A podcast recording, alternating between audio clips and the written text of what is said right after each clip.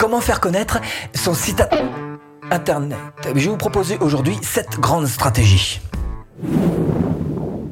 Bonjour, je m'appelle Stéphane et si vous cherchez à créer votre business en ligne, bienvenue sur cette chaîne qui travaille à domicile. Abonnez-vous et cliquez sur cette petite clochette de notification qui vous permettra de ne rien louper. T'es qui?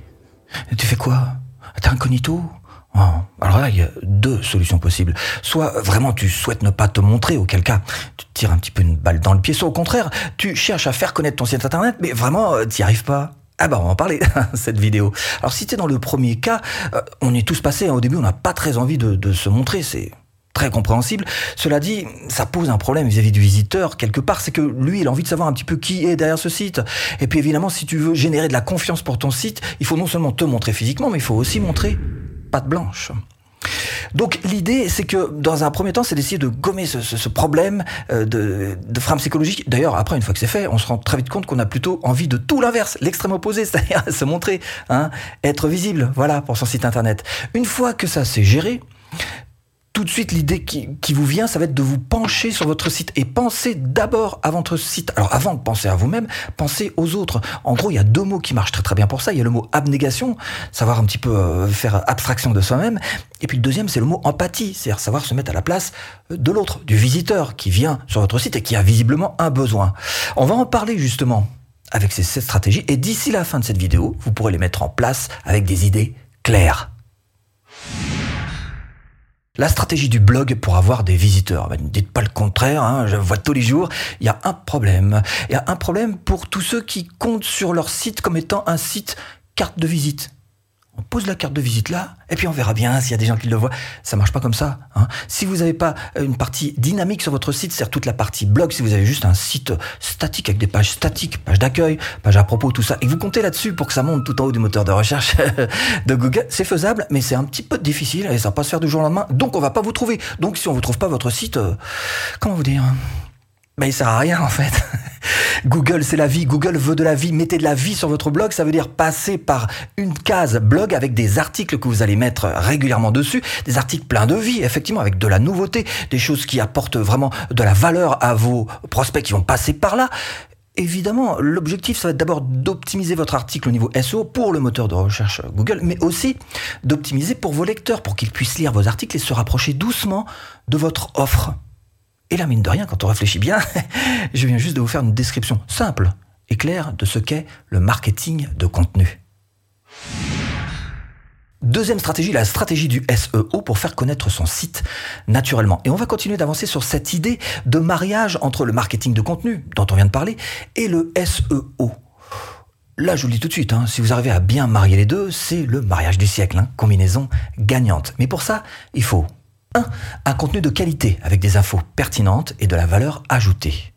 2. L'optimisation des articles, avec notamment toutes les métadonnées. Le titre, le snippet est important, euh, le corps du texte en lui-même, évidemment, avec tous les mots-clés qui vont bien, les points d'ancrage, les images, avec les alt textes, etc. Bref, ce sont toutes ces petites optimisations qui sont importantes et qui vont faire que votre article va sortir sur le moteur de Google.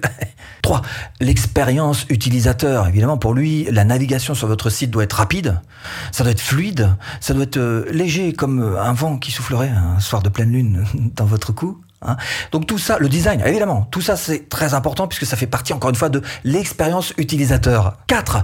La notoriété de votre site et ça c'est principalement induit par les backlinks. 5. L'aspect technique, paramétrage des URL, les plugins, lesquels choisir, métadescription. Et là, mine de rien, en quelques mots, je viens juste de vous simplifier deux choses qui peuvent paraître extrêmement compliquées, le SEO on-page et le SEO off-page la stratégie du netlinking pour booster sa notoriété. Alors peut-être que vous aimez les réseaux sociaux tout particulièrement pour justement réseauter.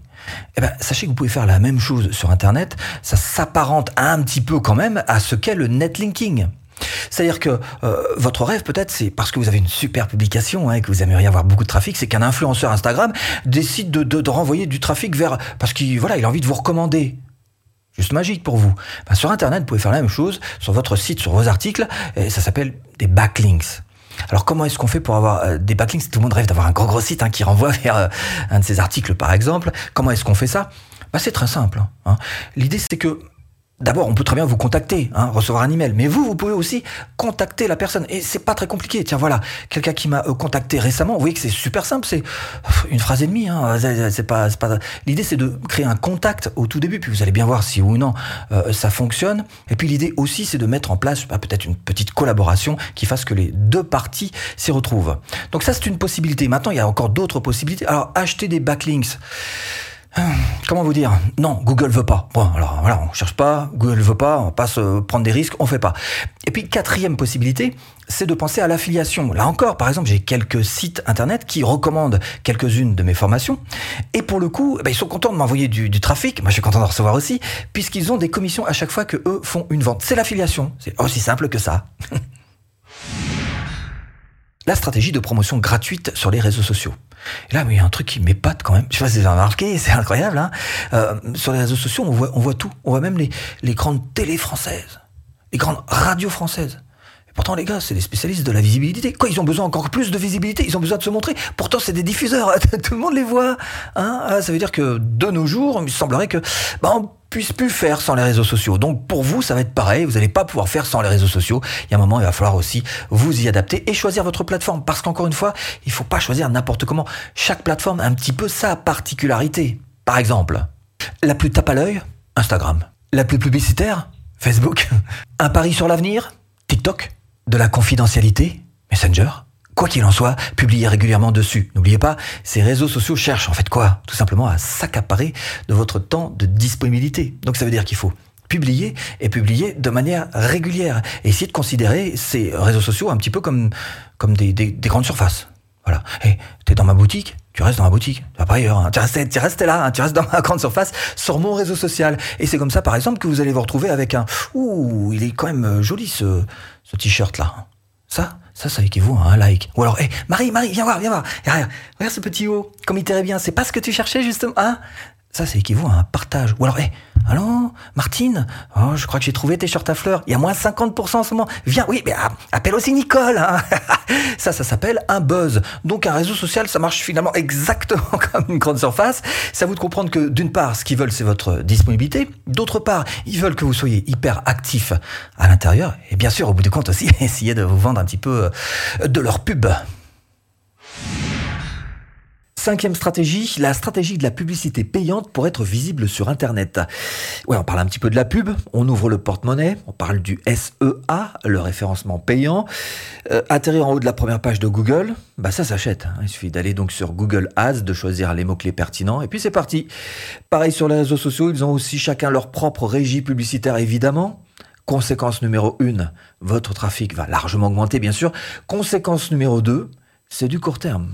Dès que vous coupez la relation porte-monnaie pub, tout s'arrête. La stratégie de l'emailing pour générer du trafic. 90%. 90% des gens ne vous achèteront jamais lors de leur première visite. Donc ça veut dire que vous allez être obligé de générer de la confiance, faire en sorte d'installer une confiance. Et comment est-ce qu'on fait ça?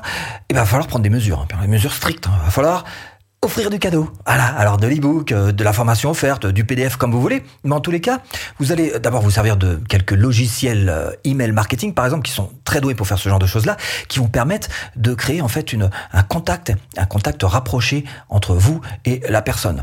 Alors personnellement, j'utilise tout simplement GetResponse qui est très fort pour faire ce genre de choses-là. C'est un autorépondeur, donc qui va vous gérer alors vos emails en automatique. L'idée c'est quoi? C'est d'abord qu'on crée une page de capture, on prépare les emails à envoyer automatiquement. On offre un beau cadeau, voilà du bon contenu pertinent, voilà supplémentaire, et on propose son offre. Et si le boulot est bien fait, le visiteur qui était devenu prospect va euh, s'intéresser à votre produit et passera dans la case client. Septième stratégie, c'est la stratégie de la vidéo YouTube pour se faire connaître euh, rapidement. Tu aimes YouTube hein? Bah ouais, c'est sûr que c'est sympa. Il y a plein de trucs. Hein. Il y a des tutos, il y a de quoi rire. Il y a des choses qu'on apprend aussi, des conseils. Il y a plein de choses qui sont très intéressantes. Donc effectivement, se servir de la vidéo YouTube, c'est un atout euh, bah, qui maintenant est devenu presque une obligation pour tous ceux qui ont un véritable business solide sur Internet. Quand on n'aime pas lire, vidéo. Quand on a un peu peur, vidéo. L'image de la personne en face, ça rassure. Quand on a besoin de confiance vidéo. Quand on a besoin de visibilité, vidéo. Et quand on arrive à mêler les deux, le meilleur des deux mondes, vidéo et blog, et qu'on arrive en plus à les faire interagir, alors là, c'est le tapis roulant vers la réussite. Et si vous voulez vous aussi transformer votre blog en un véritable tremplin à vente, eh bien ce que je vous propose, c'est tout simplement de cliquer là. Formation offerte. J'espère vous avoir un petit peu aiguillé dans cette botte de foin. Je vous dis à bientôt en vidéo.